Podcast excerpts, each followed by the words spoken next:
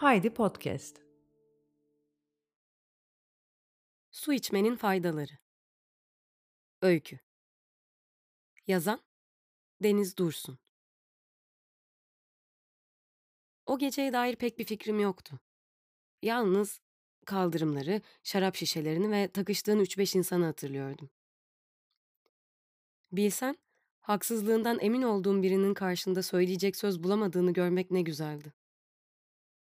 Sen farkında değildin ama gözlerinin içine bakıp duruyordum. Hadi, esirgeme lafını hadi, demekti bu. Zaten maşallah hiç de esirgemiyordun. O sırada ben bir yandan bakışlarımı gözlerinden geçirip beynine ulaştırmaya çalışıyordum. Gözlerinin rengini şimdilik unuttum. Bardağı tutuşuna, kelimelerin ağzından çıkışına, neye, neden, nasıl kızdığına, nadiren de olsa dudağına konan gülücüğün en çok hangi dişine vurduğuna etki eden bir şey vardı. Ve o günkü aklımla bunun bakışlarından geldiğine emindim.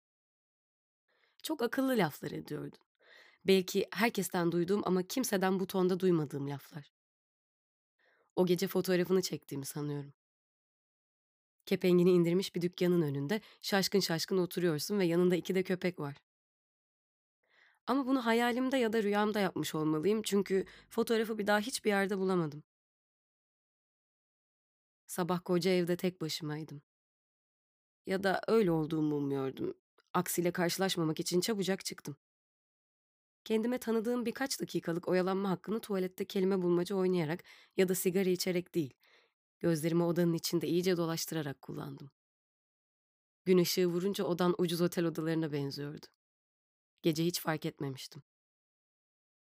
Ama bu tür odaların bütün çirkinliklerine rağmen iyi hissettiren, yer yer utandırırken yer yer güldüren bir tarafı vardır.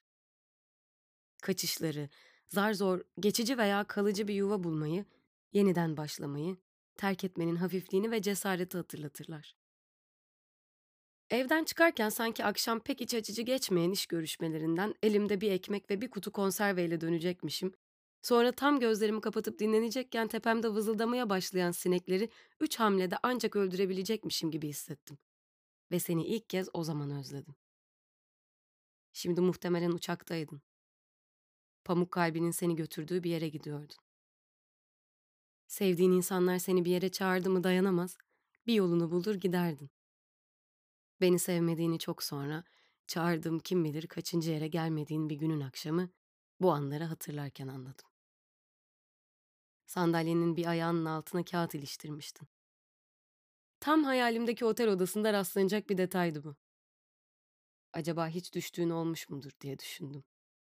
Kulağıma o sandalyeden benim şu an durduğum yere doğru yayılan bir pat sesi kondu. Yedi tane kitabını tam da o roman karakteri gibi dikkatlice masanın üstüne dizmiştin. Masa, yani şeylerin sunulmasında kullanılan nesne. Nereden başlayıp nereye doğru dizdiğine bağlı olarak değişmekle birlikte muhtemelen en üstün bir altı ya da en altın bir üstünde olması gereken kitap en üstteydi. O sıralar onu okuyor olmalıydın. Gözüm gece susarsam içeyim diye başucuma bıraktığın suya ilişti. Gece susamamış ve içmemiştim. Ama iki gün sonra uçaktan inip evine döndüğünde o bardağı dolu görmeni istemedim. En nihayetinde bu da ömrümde içtiğim diğer bütün sular gibi susamadan, ayıp olmasın diye içtiğim sulardan biriydi. Ama sen çok susayıp içtim zannedecektin. Eğer beni hatırlarsan.